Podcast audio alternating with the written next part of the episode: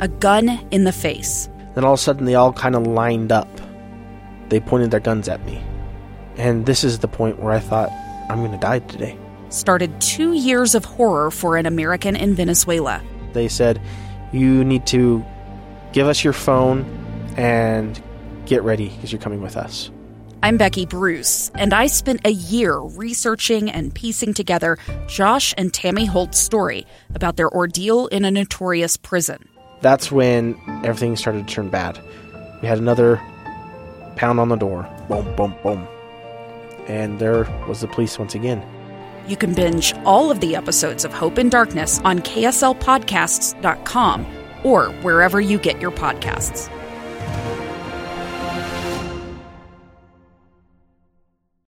Inside Sources with Boyd Matheson.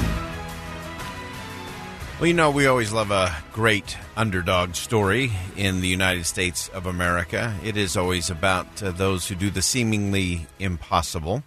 And it does even happen in our politics from time to time. And it happened. It happened in the state of New Jersey.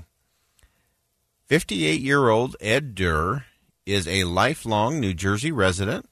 He's a political novice. He's a truck driver for a local furniture, uh, furniture store chain. And he decided he was going to run for the state Senate in New Jersey. And he wasn't just running for the state Senate in an open seat or, you know, against a weak opponent. Uh, he was running uh, against the majority leader. The president of the Senate in New Jersey was his opponent. And uh, that's a pretty daunting task. Uh, this is someone who knew how to raise a lot of money. This is someone who uh, has a lot of political clout uh, in the state of New Jersey. But Ed Durr, again, truck driver for a local furniture store chain, uh, decided he was going to run. So, uh, in a primary challenge, he spent exactly $153 during the primary on his campaign and uh, he he said that uh, he only joked with friends that he would shock the world uh, and beat uh, the current uh, Senate president in New Jersey, Sweeney. Uh, and on it went. And if you look at his website, it is it is pretty funny.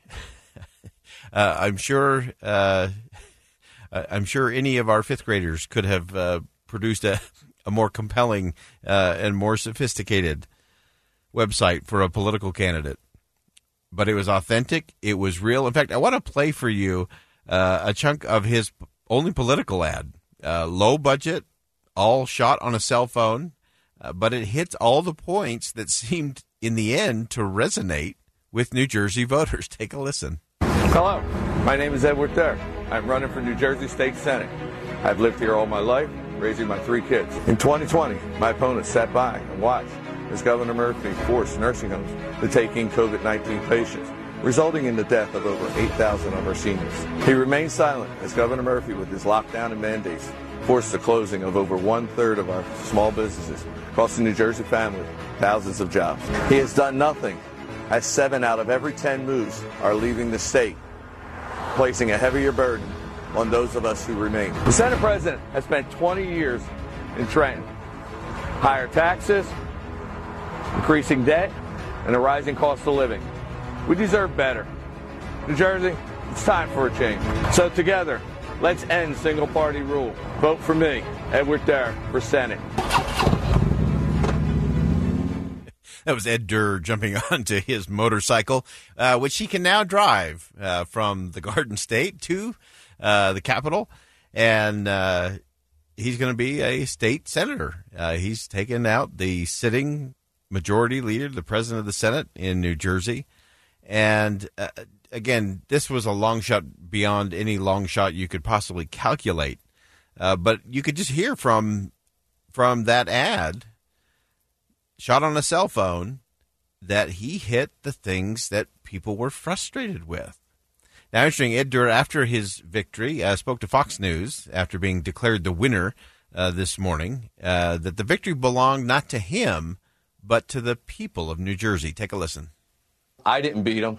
We beat them. The state of New Jersey, the people of New Jersey beat them. They listened to what I had to say, and I listened to what they had to say. And it's a repudiation of Governor Murphy. Governor Murphy went and locked us down and ignored the people's voice, and Senate Sweeney chose to do nothing for those 18 months. And the people were angry. Uh, you cannot tell people they can't have a job. You can't p- tell people they can't go to church. And that's what was done. And there was no, nothing done by the legislature. So this was the people's voice being made heard, uh, clear and through, all through New Jersey. So, uh, an extraordinary victory there. So, really interesting. Uh, Phil Murphy, uh, the governor of New Jersey, uh, eked out a very close victory, uh, much closer than anyone thought possible. He was leading in most of the polls by 10 plus points.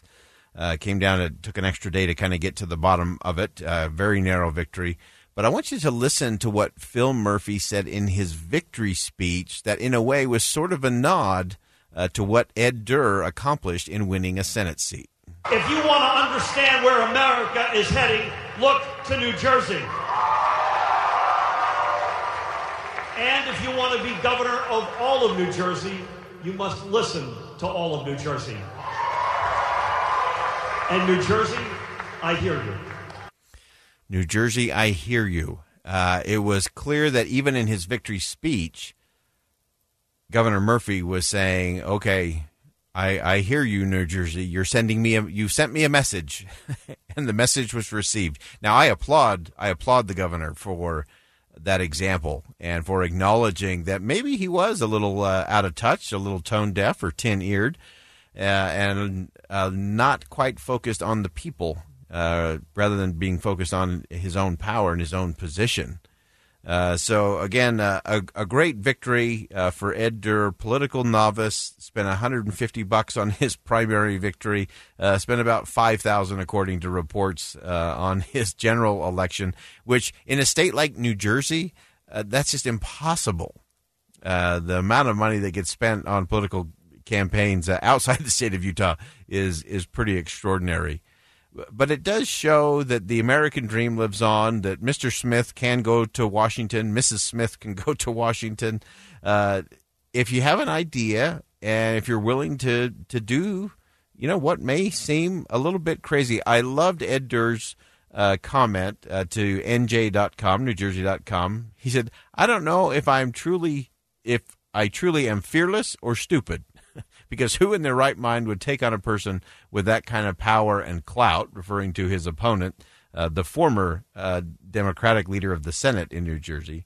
says, but his power and his clout did not scare me. And he ran on principles and ideas, tapped into what the voters were looking for, uh, and he won. And to me, this goes back to something we've talked about on this program before. Uh, and that is the, the things that excite us about living in the United States of America is that we can do these things that seem improbable or impossible, and we can make that happen. And it, it, that's been our pattern from the, the first settlements in North America, every battle of the Revolution, electricity to the iPhone, uh, moments of, of big defeat to the pinnacles of success. America has followed a, a pretty familiar path impossible, improbable, absolutely achievable. And one of the things that I hope we all remember every day is that our finest hours as a nation have not come when things were certain or when things were settled. The most important breakthroughs and breakwiths, triumphs, and transformations in this country have always occurred within the parentheses of a crazy idea. Because it was within the parentheses of a crazy idea that the foundation of this nation conceived in liberty, committed to the principles that all men are created equal. That that's how it started. Uh, everything in the Civil War was the parenthesis within the parentheses of the crazy idea uh, that helped to ultimately achieve victory. Everything's within the parentheses of a crazy idea. So I hope you find yourself within the parentheses of a crazy idea. Then I hope you go out and just do it. That's what it's all about. I'm Boyd Matheson. Thanks for joining us on Inside Sources today here on KSL News Radio. And as always, within the parentheses of a crazy idea, go out today and see something that inspires, say something that uplifts, and do something that makes a difference. It's the story of an American held in a dark Venezuelan prison. Then all of a sudden, they all kind of lined up. They pointed their guns at me. And this is the point where I thought, I'm going to die today. I'm Becky Bruce. I spent a year working on Hope in Darkness, which now has more than 2 million downloads. Find it on kslpodcast.com or wherever you listen to podcasts.